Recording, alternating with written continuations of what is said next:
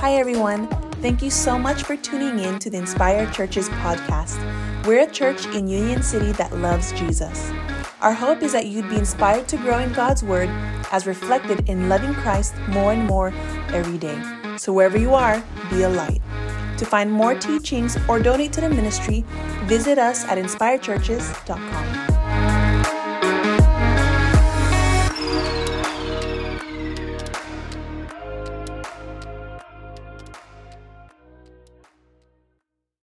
Morning, 11 a.m. Let's give the Lord, let's give the Lord a little bit of a clap and a praise and thanksgiving. Come on. Maybe you went through it this week. God is still good. Maybe something great happened. God is good. Come on, church. Just a little bit longer. Let's just give him praise. Jesus, thank you so much. Thank you so much. Thank you so much. Um, I just want to say thank you for your prayers. Um, I, you know, two years of dodging the Rona, and um, and I let my guard down for a minute, and I got caught up. So I guess I know I wouldn't last the zombie apocalypse. Um, that was kind of my biggest thing. I'm gonna I'm gonna end up becoming a zombie because I didn't make it through. And so, um, but thank you for your prayers. Tough crowd again. 11 a.m. You're not really tough. 11 a.m. You guys are usually not tough, but man, um, I'll have to do better. But nonetheless, thank you for your prayers. Um, I am whole and healed, uh, but you know, still a little. I feel like I'm gonna tip over sometimes. Still in a, in a bit of a recovery, um, and I just want to thank the Lord for Pastor Roger, who last week stepped in for me, uh, last minute, poor guy, and uh, and preached. Um, and then this week he tagged me. I'm He was supposed to preach this week, and he's out sick, and so I'm stepping in for him. So you know it's kind of touche, uh, but nonetheless, um, I, I, would like to just take a moment. We're going to pray twice. Um, I'm going to pray one time for Pastor Roger and his family. Um, I talked to him on the way here. Of course, if anybody knows Pastor Roger, he um, is ready to be here right away. But um, I told him to rest. Um, his body needs that rest, and so let's. Can we pray that um, God would just continue to give him rest and just bless his family? And they're such a, a gift to us um, in this church. Uh, and so, can we take a moment just to pray for our Pastor Roger and Becca and the children? Heavenly Father. Um, thank you that uh, Roger is uh, recovering well. Um, and I'm sure his mind and his heart is racing and he's ready to go. But I just pray that he would just, um, that you would just help him take advantage of this time. Uh, settle his body, his mind, his heart, and that you would uh, strengthen him, heal him completely, God. And um, I just, again, thank you for covering him thus far. I pray for Becca these beautiful children, Lord, just um, thank you for covering them. Just continue to touch that household. Lord, we just pray blessings. And, um, and we pray again that you would just uh, uh, protect and, and, um, and ultimately um, you would bring them back to your house to celebrate you together once again. So we love you. We ask these things in Jesus' name. Amen. In a moment, we're going to get into the text, but in the two weeks that I've been gone, um, our country has suffered uh, tragedy. Um, 10 shot dead in a supermarket in Buffalo, and primarily uh, uh, an African American community. Uh, where, where the gunman was motivated by the disgusting and demonic ideology of white supremacy. Grandmas, moms, dads, grandpas. I even saw this one photo of a sweet old lady, and she looked like she was dressed in her church. A, de- a deaconess who fed the poor and no doubt loved Jesus, I'm sure. It just really captured my heart. And then, and then it just felt like there was, you couldn't finish mourning that. You couldn't finish processing that because then a gunman walks into a Taiwanese church and uh, he kills one and he wounds five. And they were just there celebrating their pastor's return from a missions trip. And, and this time, the motivation was political tensions between China and Taiwan. And of course, just a, a few days ago, you, you, we have what we have in Uvalde, Texas, where an 18 year old, after shooting his grandmother in the face, walked into an elementary school and he gunned down two teachers and 19 children, all between the ages of 10 and 11. And if you've read anything or kept up with anything, it, it, it's heartbreaking. In fact, one of the teachers that died, the husband dies of a heart attack a few days later, and now the children are, it was just devastating. And I gotta be honest, we can get real distant, right? I mean, it happens and we're all impacted, and then we go about our day. I mean, I gotta be honest, it happens that day, my heart's breaking, and then there's a Warriors game at night, and you're cheering and you're posting, and I had to go back and just like, oh, what's, you know, we, we, we just move on so quickly while people are suffering.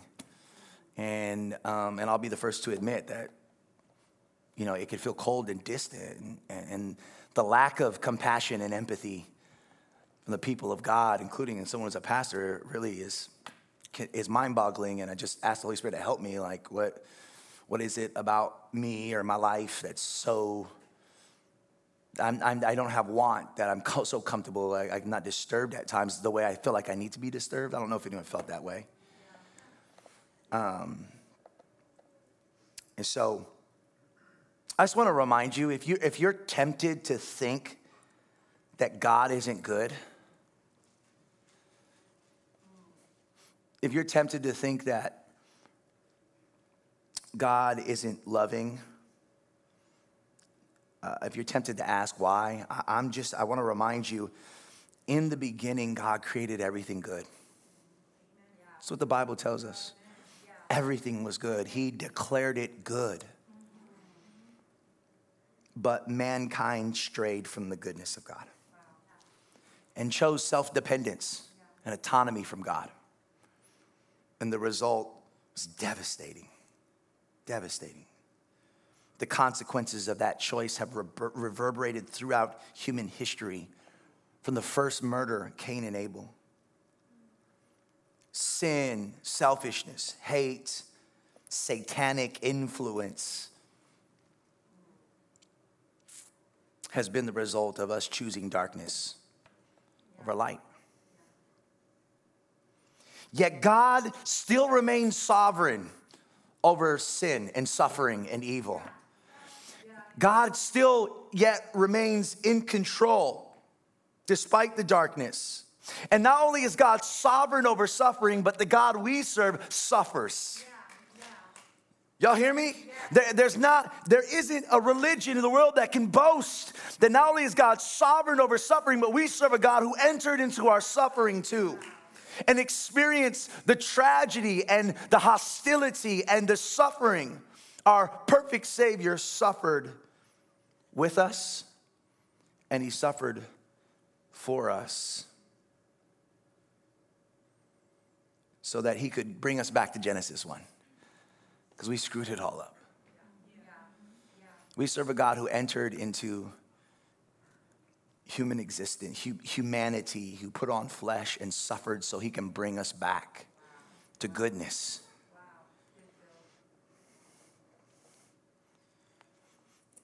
And his resurrection ensures that one day there will be no more racism. One day there will be no more tribalism. One day there'll be no more fear, no more death, no more tears, no more disease, no more decay, no more pain. A day where there will be no more guns and no instruments of war. A day that the prophet Isaiah looked forward to when he declared that a day is coming when nations will beat their swords into plows and their spears into pruning hooks and not lift up a sword against one another neither shall they train for war no more. And so it's to this we pray, Maranatha, the hope of the Lord coming quickly. Jesus, deliver us from this sin stained world. Deliver us from this mess that we've gotten ourselves into. And he's done that through his son, Jesus Christ. Amen.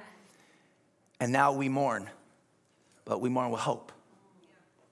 We don't mourn as those who are hopeless.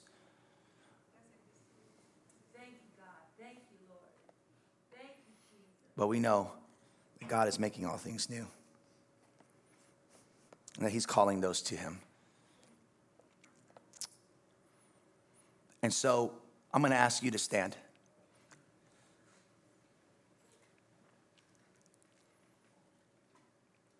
A slight discomfort in order to recognize the extreme discomfort that many are facing right now.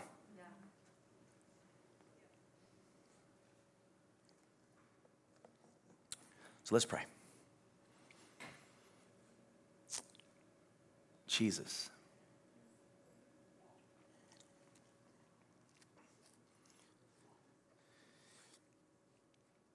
Lord, this is not an obligatory prayer. We believe that you answer prayer. And so, Lord, we pray. No words, but, but presence. We don't pray words, we, we pray your presence. We pray that your spirit.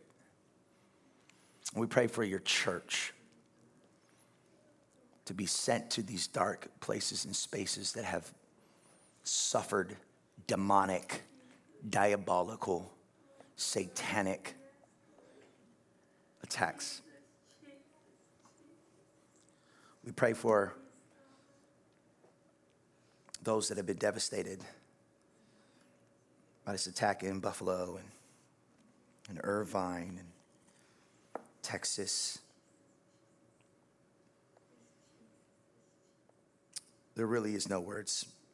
So I just pray your presence. Raise up your church in those spaces and places to represent you. And I pray, Lord, that um, you would continue to help us, help me, and help this church become a, a, a compassionate, a compassionate church, a church that serves a God who suffered too. Help us to hope in glory. If there's anyone in this room right now that feels hopeless, help us to hope in glory, our future hope, when you will make all things new. We say, Come, Lord, quickly. And we ask these things in Jesus' name. Amen. You may be seated.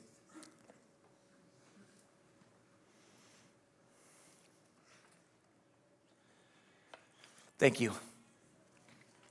As you know, for those of you that have been with us, we have been traveling through the book of Revelation. In particular, we have been focusing in on seven letters written to seven churches to the chief shepherd, Jesus, from the chief shepherd, Jesus Christ, who is painted in Revelation 1 with eyes of fire, who walks in between the golden lampstands that represent his churches and he sees and he knows all.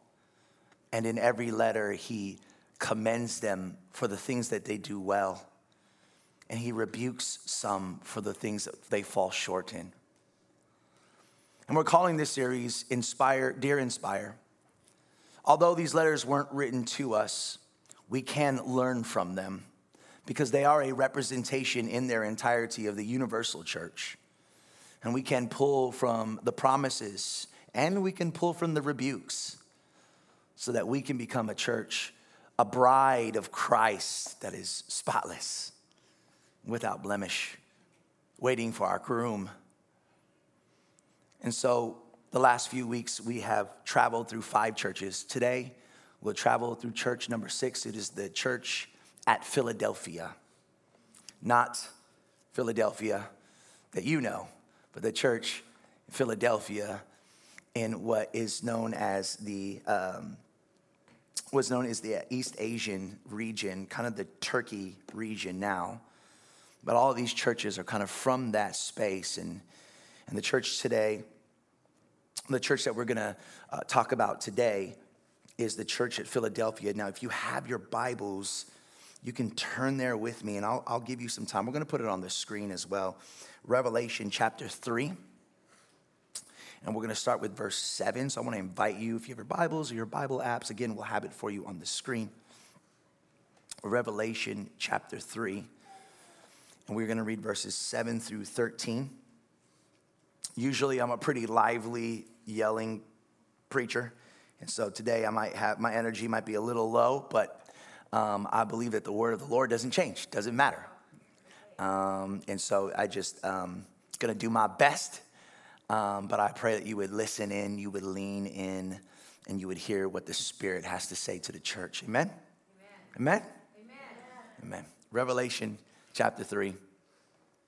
We're going to read verses 7 through 13.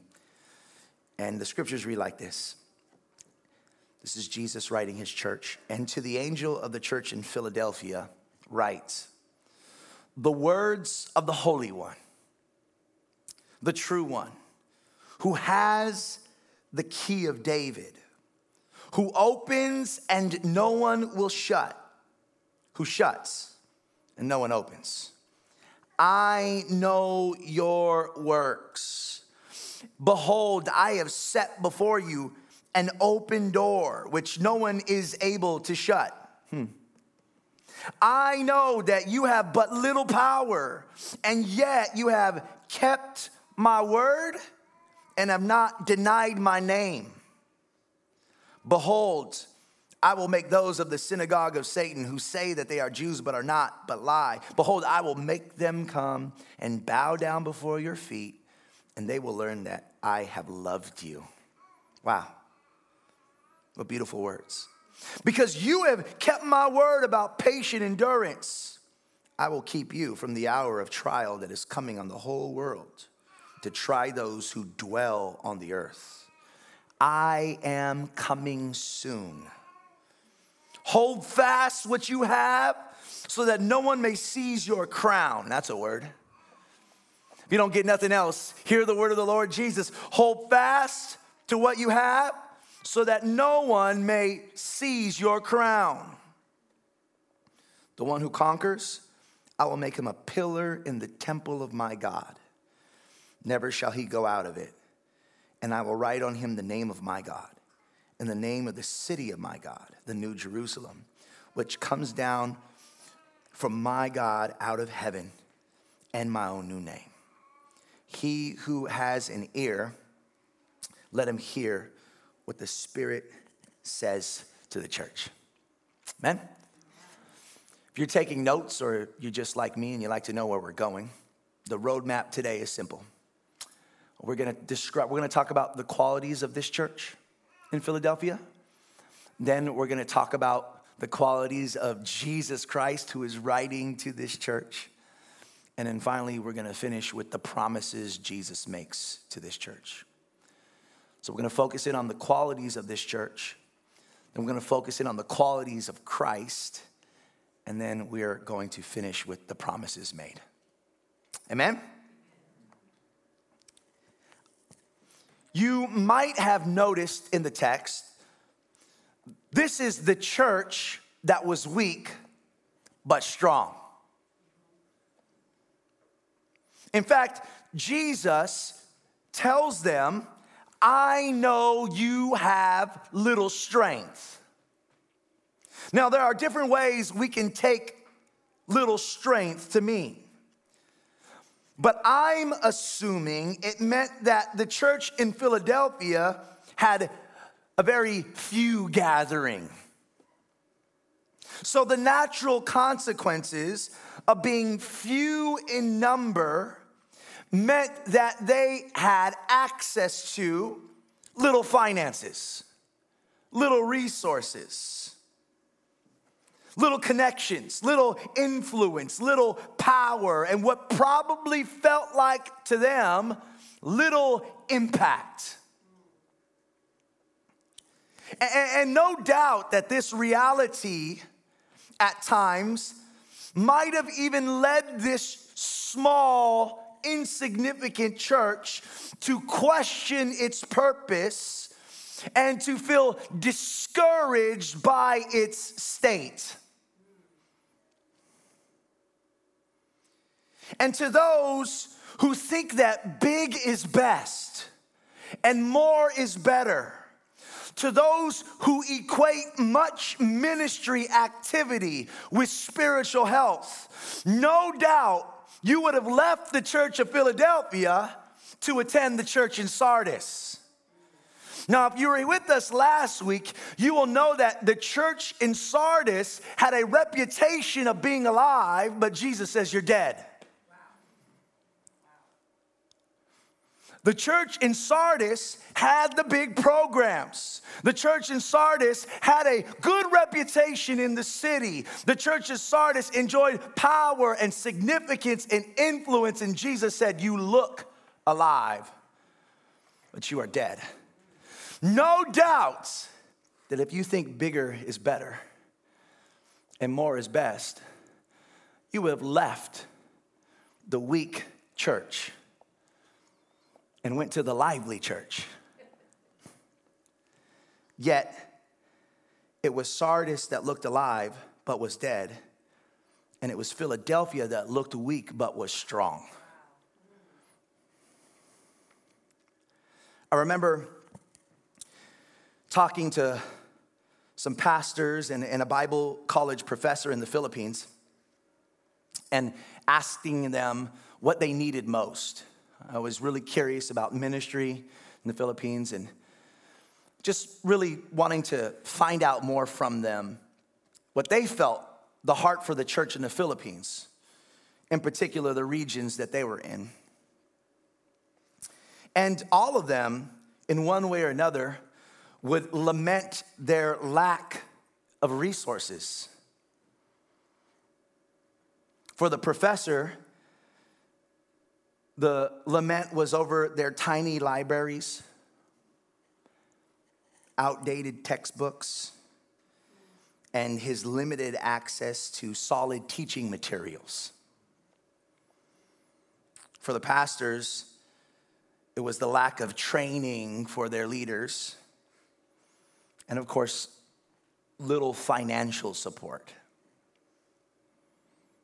Of course, all of that weighed heavy on me as I represented the American church, which has grown fat and complacent with resources. I mean, with one click, one purchase, we have it all at our disposal. But as I began to feel sorry about their weak state, the Lord opened my eyes. You see, despite their perceived lack, they still move forward in great faithfulness. Hmm. Despite their perceived lack, whether lack in numbers, lack in resources, lack in influence, the few that were there moved in great faithfulness. And I wonder, those of us living in America, drunk off resources, far from impoverished, I wonder what kind of faithfulness we move in.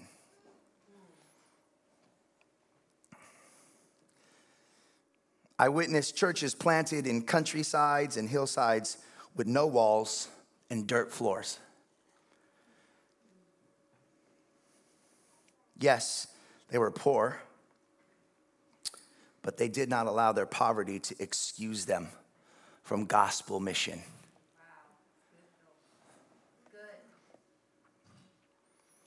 Listen, in America, we need the best talent, the most money, and many volunteers. While in the Philippines, all they needed were a few willing hearts and a small dirt floor. Where they might bring a guitar and a cajon and not have microphones and sing off key. And, and if I'm not mistaken, and I talked to Catherine and a few others, it's usually the kids that come first. And then the moms come. And then those stubborn fathers at some point.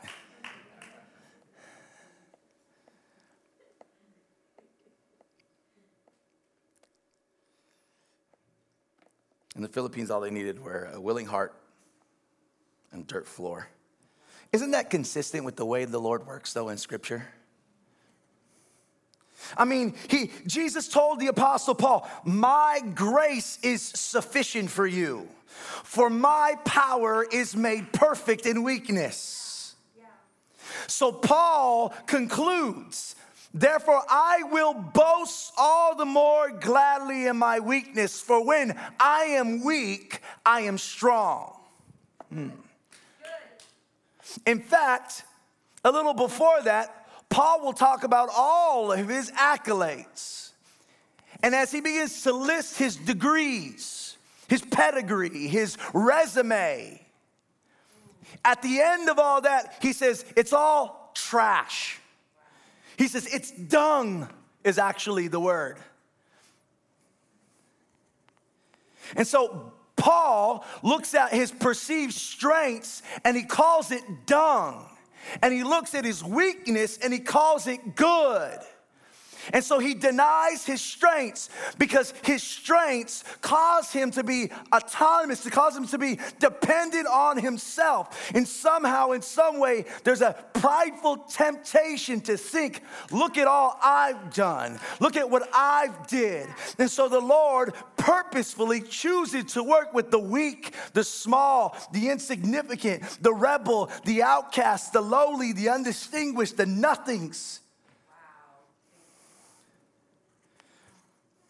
Aren't you glad that we serve a God who chooses what is foolish in the world to shame the wise? And he chooses what is weak in the world to shame the strong.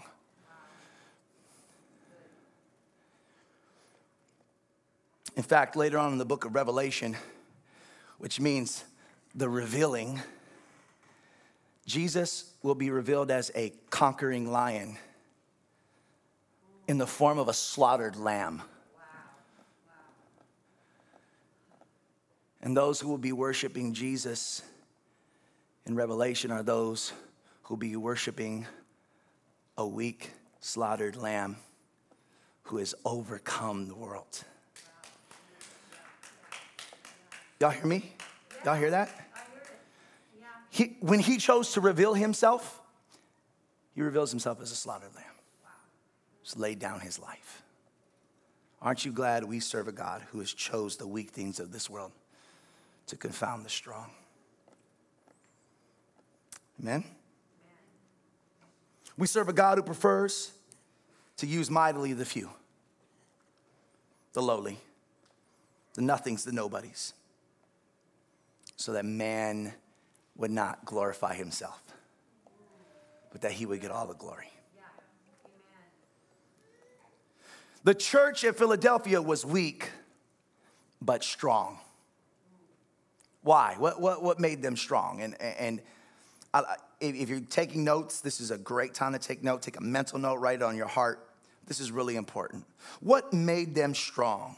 You see, they were insignificant in size, insignificant in resources, yet they were strong in three areas. Are you ready? Number one, obedience loyalty, and durability. Obedience, loyalty, and durability.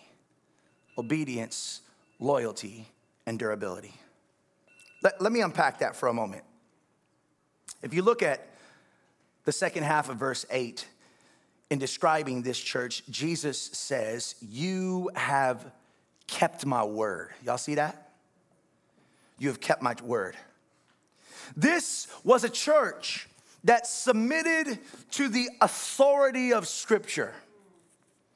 This was a church that believed that the Word of God was inspired by God, that men led of the Holy Spirit began to write under the inspiration of the Spirit, that this is the living, breathing, acting, active Word of God. They preached the Word, taught the Word, read the Word but here's the key they obeyed the word. You see that? He doesn't say you're a church of the word. He says you're a church that has kept my word. There is a difference between hearing and doing. Jesus in a parable says, A man who hears the word and does the word is a man who builds his house on a rock. And when the storms of life hit that rock, because it was built on the word, the uh, uh, the house stands. Yet a man who hears the word and does not do the word is like a man who builds his house on sand. And when the storms rage and the winds blow and the waves crash, that house that was built on sand collapses. It's always fascinating to me because when Jesus tells that parable, he's not comparing people outside of the church, he's comparing people in the church. Because both of them heard the word. But only one of them heard the word and did the word.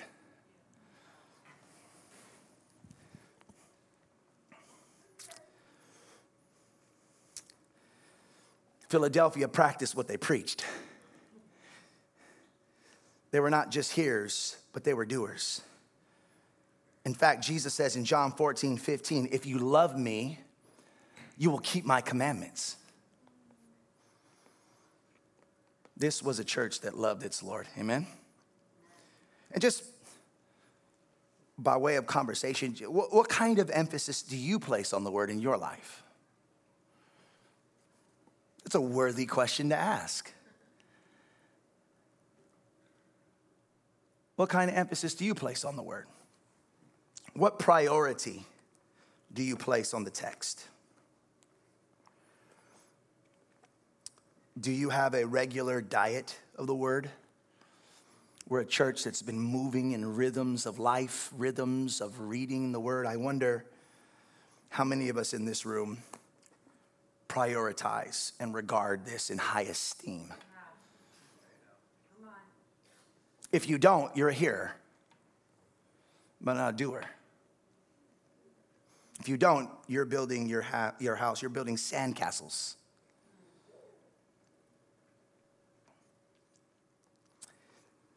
Later on in that same verse, he'll say, Not only have you kept my word, but then he tells them, You have not denied my name. This church was obedient and this church was loyal. You have not denied my name. This church proclaimed Jesus as Lord. Are you with me? Yeah.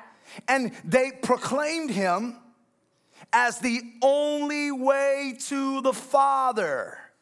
This church refused to bow down to the societal pressures of inclusivity, and they remained faithful to the exclusivity of Christ, even in the midst of persecution, pressure, and death.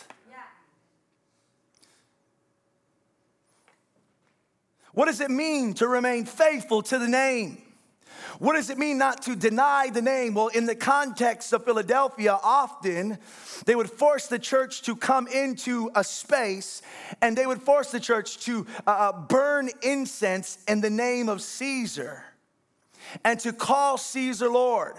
But Jesus says, this weak but strong church refused to call Caesar Lord. They refused to share the lordship of Christ with anybody.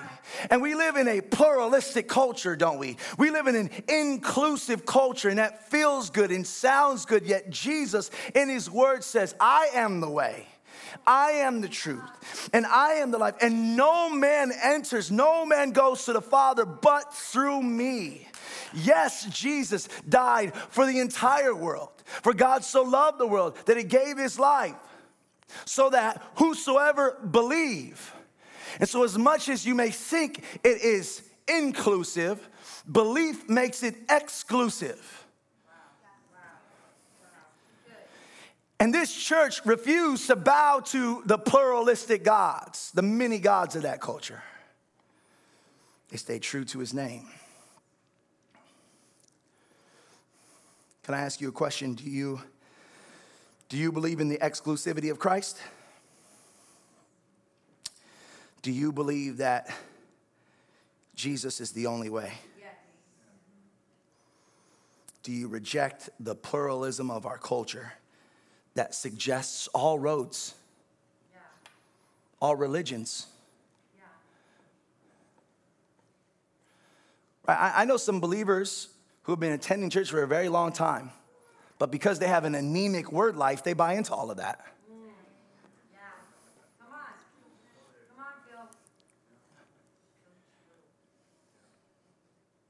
And so you bow your knee to the pressures of a pluralistic society that threatens to hate you or to hurt you.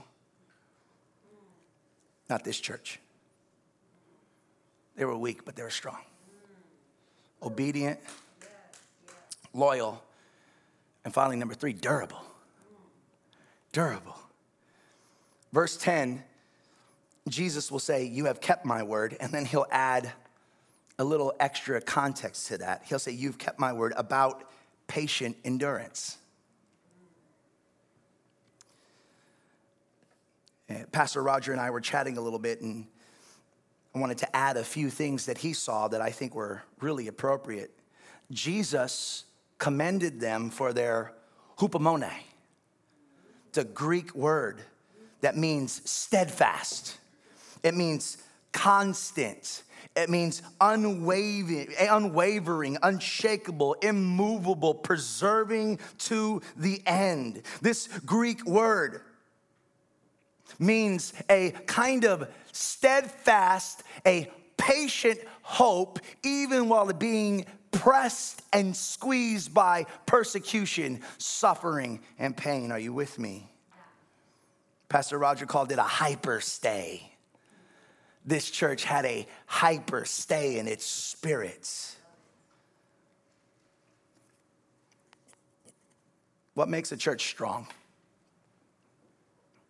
Is it its programs, its lights, its talented communicators, flashy singers, its big crowds?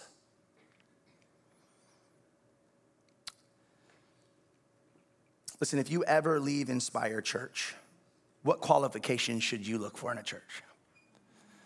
You know, my job I see as a pastor is to shepherd the flock among us.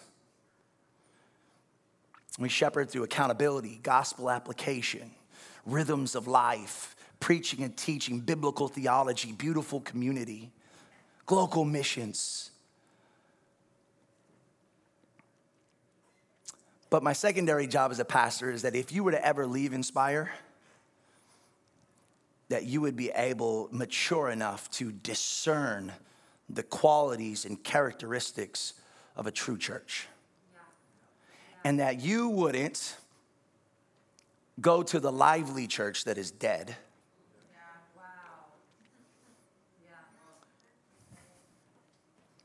Y'all don't hear me though. All right, we ain't ready for that. That you wouldn't choose the lively church. That Jesus says, you have a reputation of being alive, but you are dead. Not all that glitters.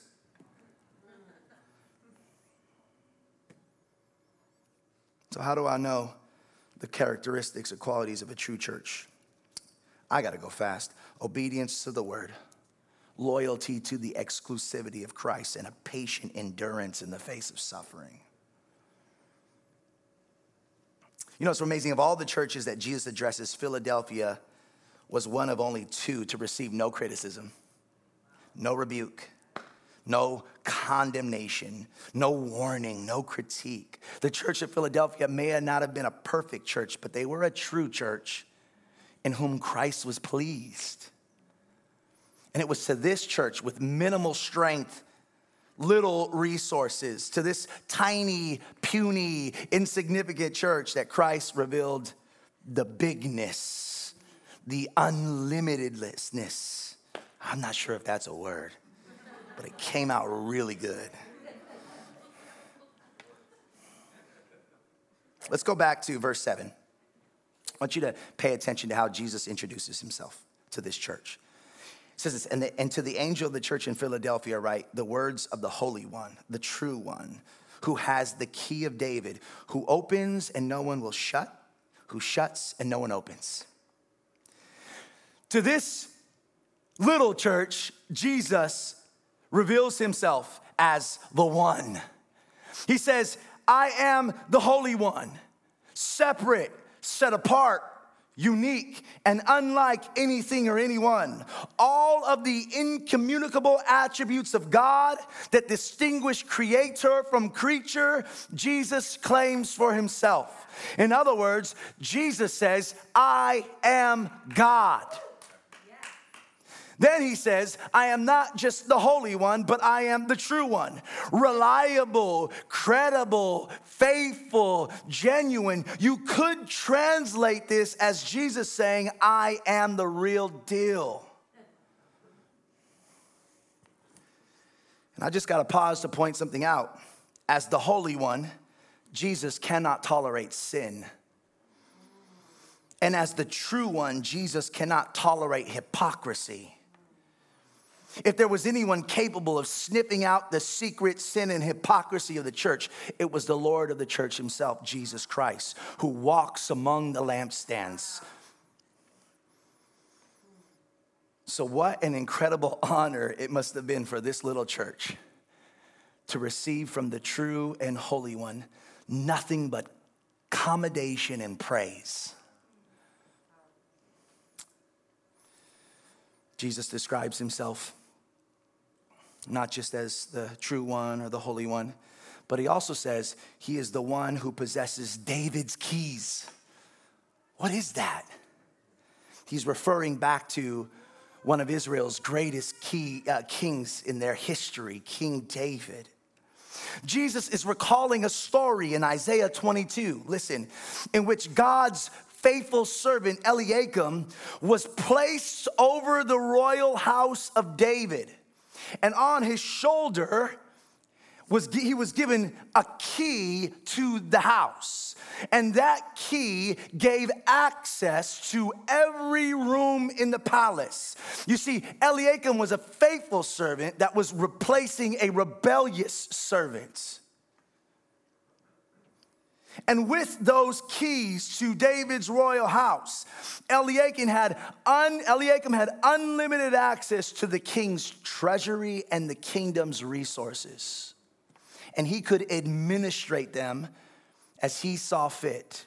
He could open any door and he could close any door. Are you with me? And so Jesus who's about to make two big promises to this little church. But before he does that, he reminds this little church, this church of little resources, little connections, little influence, little power, that he is the holy and true one who has unlimited access to the Father's house and to all the riches and resources of the kingdom of heaven.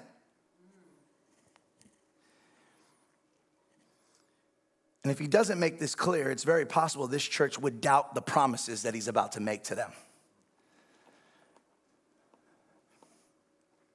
Two promises. He promises open doors and temple pillars. Open doors and temple pillars. Let's talk about open doors briefly.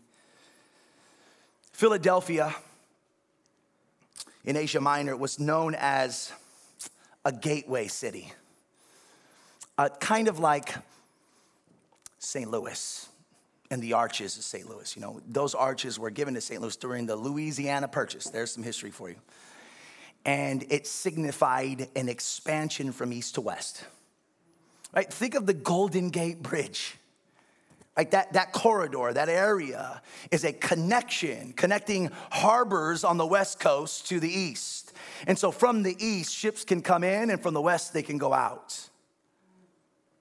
Philadelphia was known as a gateway city or a door to Asia and the West. Philadelphia was founded as a kind of Greek missionary city or a strategic outpost for the Hellenization of Asia. It would be through the doorway of Philadelphia that Greek language, Greek culture, Greek philosophy, Greek entertainment, Greek way of life would expand beyond its borders and Hellenize the world, make the world Greek. So when Jesus promises an open door, he's promising this church gospel opportunities. Are you with me? You see, in the scriptures, open doors are pathways the Lord opens for his redemptive purposes to be achieved. You'll hear the Apostle Paul mention open doors throughout his ministry, which are opportunities for him to take the gospel to places that the Lord Jesus wants him to go.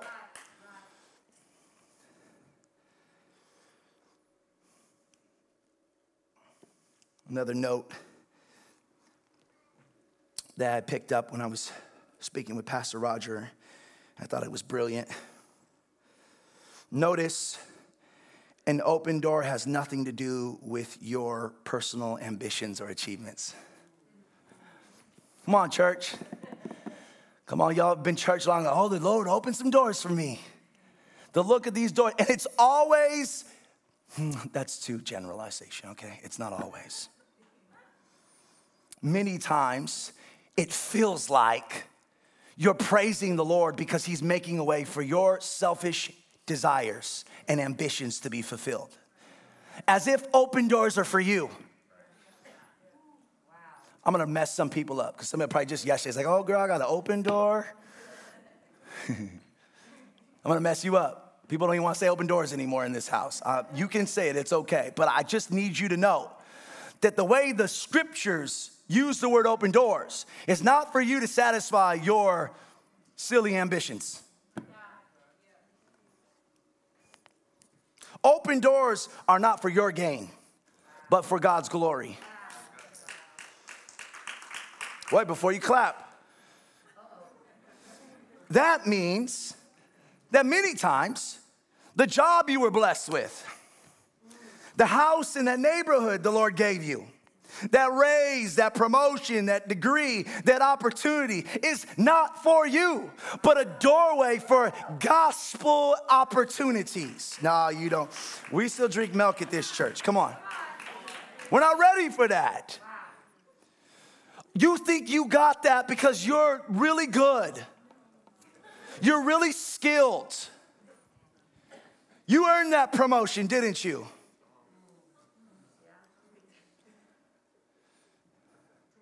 And thank God for opening that door because now I can do what I want, buy what I want, go where I want, vacation where I want.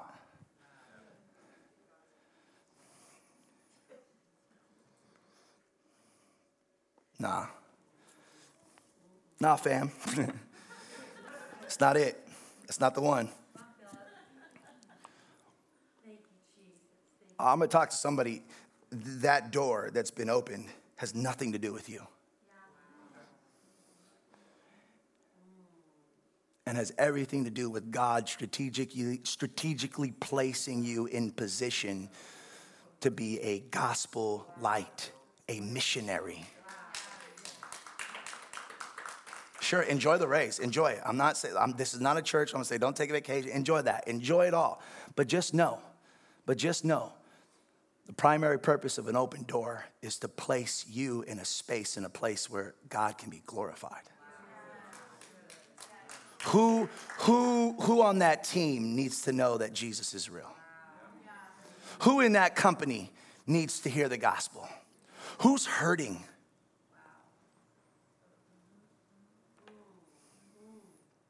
Who in that neighborhood? Who in that apartment complex?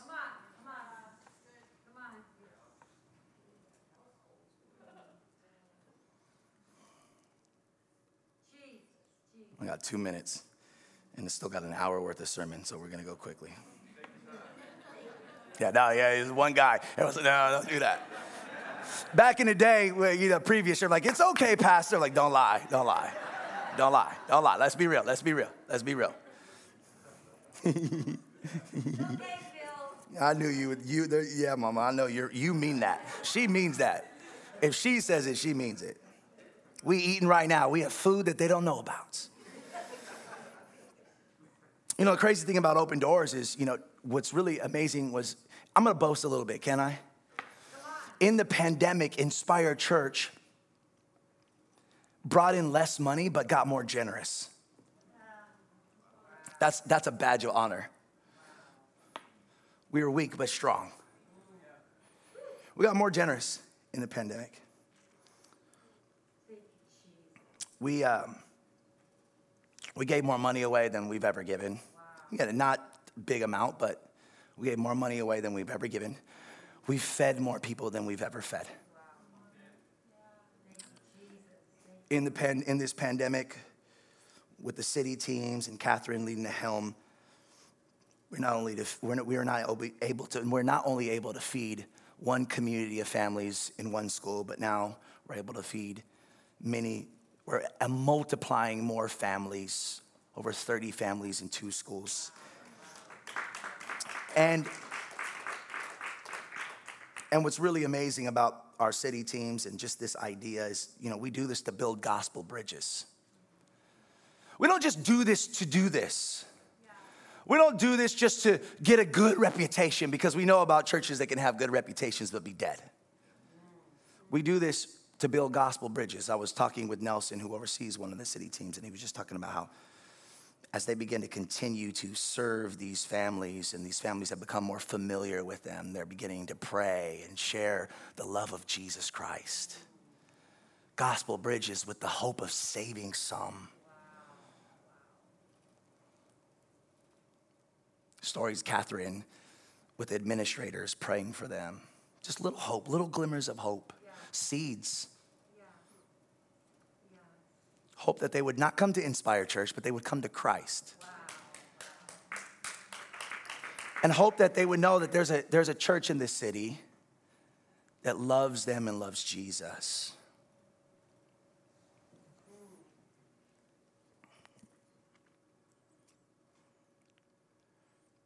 And what's really amazing is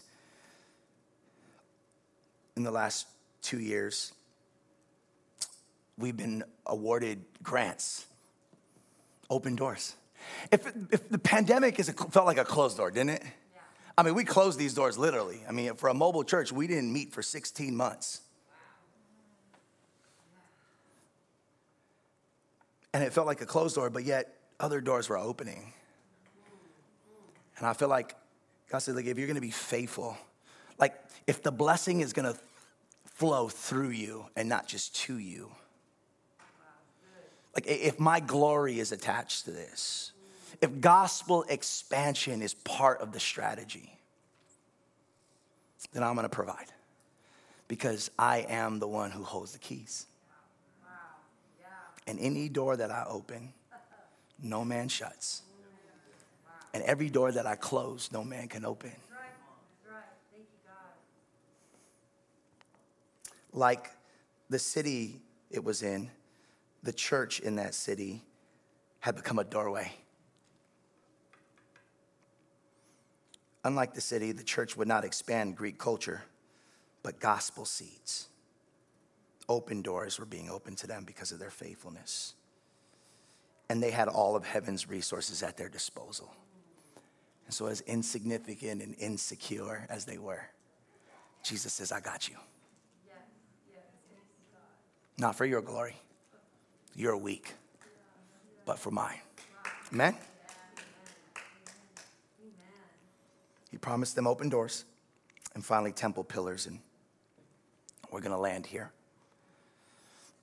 A few other things about Philadelphia that I think is important before we finish this off is Philadelphia um, was on a fault and had experienced many catastrophes, natural disasters throughout its history. There was a volcano and there was an active fault. We know all about that, don't we? Um, in fact, more than once, the city had been leveled by earthquakes. And, and, and many of its inhabitants uh, wound up dead due to uh, the buildings collapsing in on themselves. And so, anyone living in Philadelphia would tell you that there was always the threat of, or the possibility of, another big one destroying the city and forcing them to evacuate their homes and, and, and, and having them to leave everything behind quickly. And here was another interesting fact Philadelphia was renamed three times. And one of kind of the most famous times, most, most famous name changes was when they got rocked by an earthquake and the city was reduced to rubble. And then Rome sent disaster relief to help rebuild it. And so, to honor Caesar, Philadelphia was called at one time Neo Caesarea or New Caesar. So, with that backdrop in mind, Jesus says, I'm gonna make some promises to this church. He says, I will make you a pillar. To those who conquer, I will make you a pillar. Pillars are strong. Pillars are meant to fortify buildings. They are built to hold up the building and keep it from falling.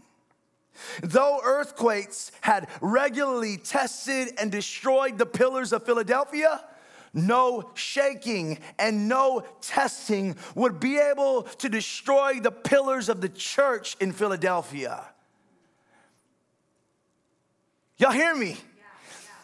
Though earthquakes, testing, and shaking destroyed the pillars of the city, no testing, no tribulation, no persecution, no squeezing, no killing, no threat of harm could shake the pillars of the church of Philadelphia. They were weak, but they were strong.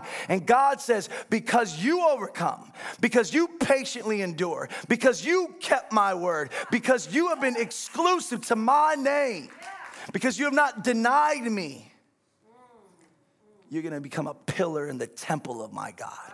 Wow.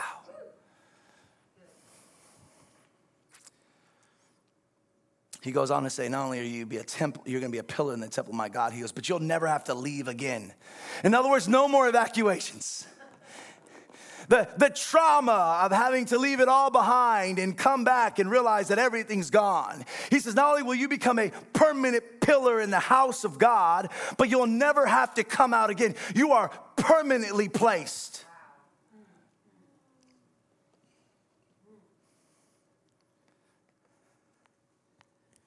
Finally, he says, I will write some names on you.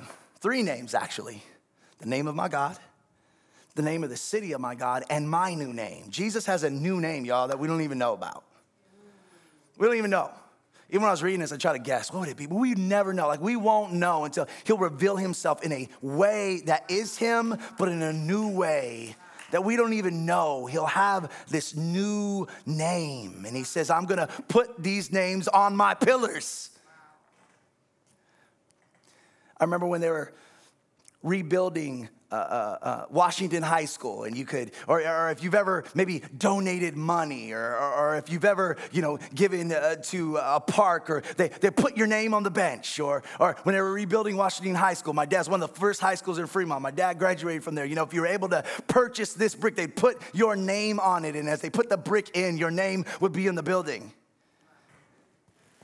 And Jesus is putting his name on his pillars these unshakable pillars, these pillars that are built to last in the temple of God. And it's really fascinating because he mentions three names, and Philadelphia had several names.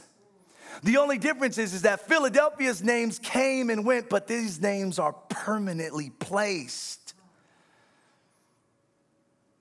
And so, to the little church with little strength, the one with unlimited resources and unlimited power, promises them that they will become pillars. Pillars.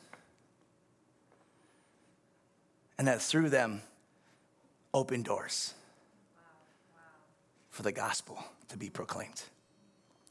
Amen. Amen. Let's pray.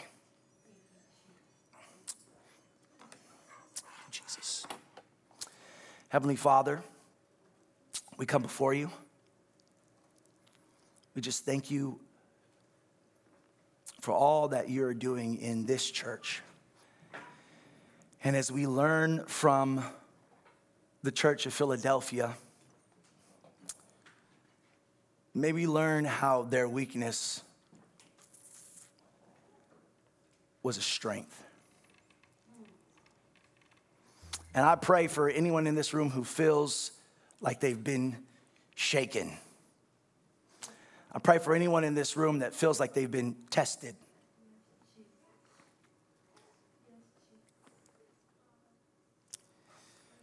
You know, while I'm praying that, and you guys can open your eyes, while I'm praying that, I, I, I actually, I want to share something really quick that just came to me right now. And kind of weird mid prayer, right? But I just want to I want to say this. The pandemic shook you and revealed you.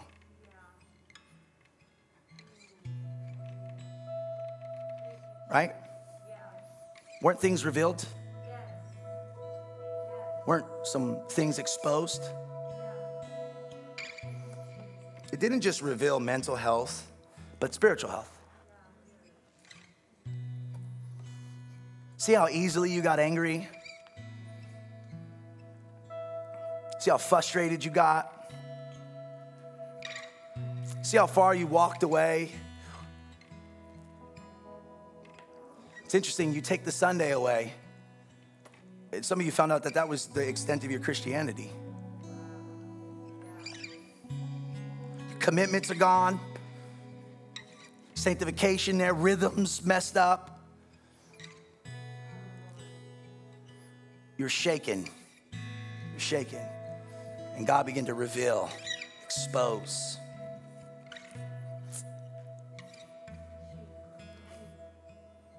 Maybe I'm the only one.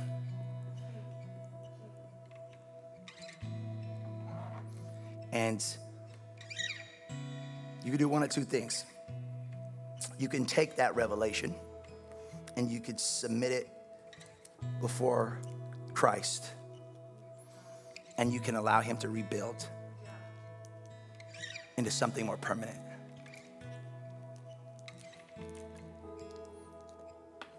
Or you could just continue to walk in the rubble. Or maybe you can rebuild yourself. But the next time the winds and the storms come, they'll just come crumbling down.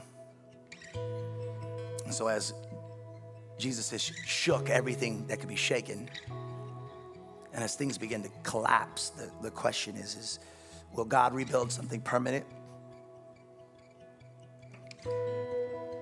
Will you be obedient to his word? Will you be faithfully enduring in hope? Will you not deny his name? Will you allow him to rebuild it? Or will you build it up again on sand so that it all just come tumbling down again? And so we're going to dismiss. I'm going to pray momentarily. We're just going to respond in this song. And I just want you, if you want to stand or sit, wait, I just want you just to process between you and the Holy Spirit. I've done enough talking. However, the Spirit leads and is speaking to you, will you just take this moment right now to respond to Him? And then we'll pray and dismiss.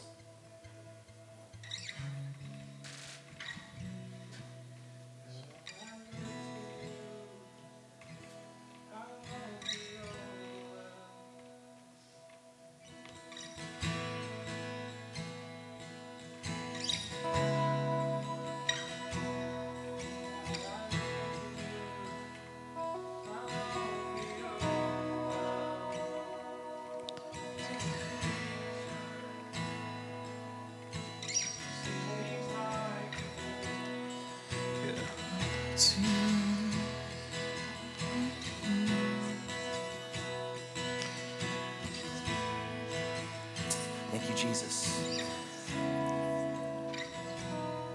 Thank you, Jesus. We're going to sing this song together. A little bit of technical difficulties with the mic. Noel, if you mind leading us. And so, again, just continue to process as we sing to the Lord. God, I look to you. I won't be overwhelmed.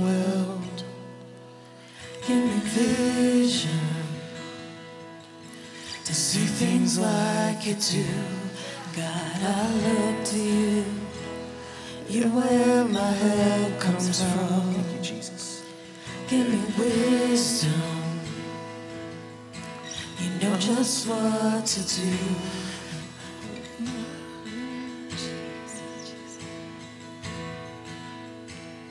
And I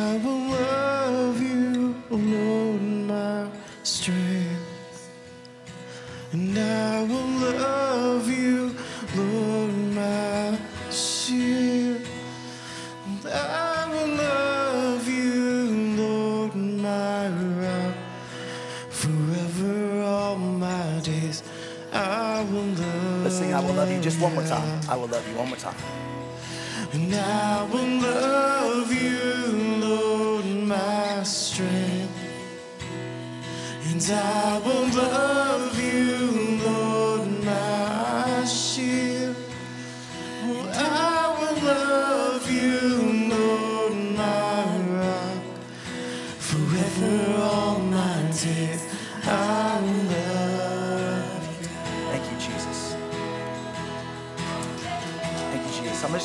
this prayer. Lord, I pray that your word wouldn't come back void. Lord, that it would do everything that it's been sent out to do in every heart and every mind in this room. May each and every one of us walk out of here with a word from you. Lord, I pray as we look at the church of Philadelphia, who you've made pillars in the temple of your God, I, I, I only pray that we too would be a church of pillars. That each individual here would be a pillar with your name on it. And God, that we would rebuild things that have been tested and burned and shaken, and, and your name would be built on it. And that we would have a place of unwavering, unshakable, unmovable permanence. And God, that you would open doors. And uh, those doors, Lord, would be doors for gospel expansion, gospel opportunities. Lord, we are so grateful for your word and these letters to your churches. I pray that we would be faithful and obedient to what the Spirit is saying to inspire. And so, Lord, I pray you'd be with us as we leave this place. Let us not leave your presence, but take you with us everywhere we go. We honor you and we praise you. Christ's name we pray. Amen and amen. God bless you, Inspired Church. Go with the Lord, and we will see you next Sunday. Have a wonderful week. God bless.